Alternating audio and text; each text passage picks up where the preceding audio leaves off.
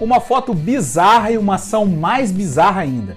Mas saiba você de uma coisa: o mundo está de olho e vai cobrar a conta se você não ajudar a melhorá-lo. O lado bom disso tudo é que uma foto dessas traz a reflexão e levanta a discussão. A ação judicial é forçada, mas apresenta uma conta, levanta o medo e fomenta a mudança, ou pelo menos a preocupação de quem já garante o famoso ESG no seu próprio CPF. Colocar gente diferente dentro de um negócio é bom para todo mundo.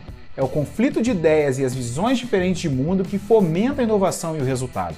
Mas a diversidade e a inclusão não são problemas simples de resolver e a solução está na educação. Aí alguém vai dizer: ah, mas isso é de longo prazo. É verdade. Mas o prazo vai ficar ainda mais longo se a mudança não vier agora. Não existe mão de obra minimamente qualificada no Brasil e de qualquer cor, classe, sexo ou credo para ocupar as vagas que existem e para fazer criar novas vagas. Nem mesmo para cumprir as exigências que se impõem a quem emprega e paga boletos nesse país. A foto entrega um recorte do presente e não tem quase ninguém pensando no futuro. Estamos aí discutindo o uso de fundo soberano em startups em um mundo sem programadores.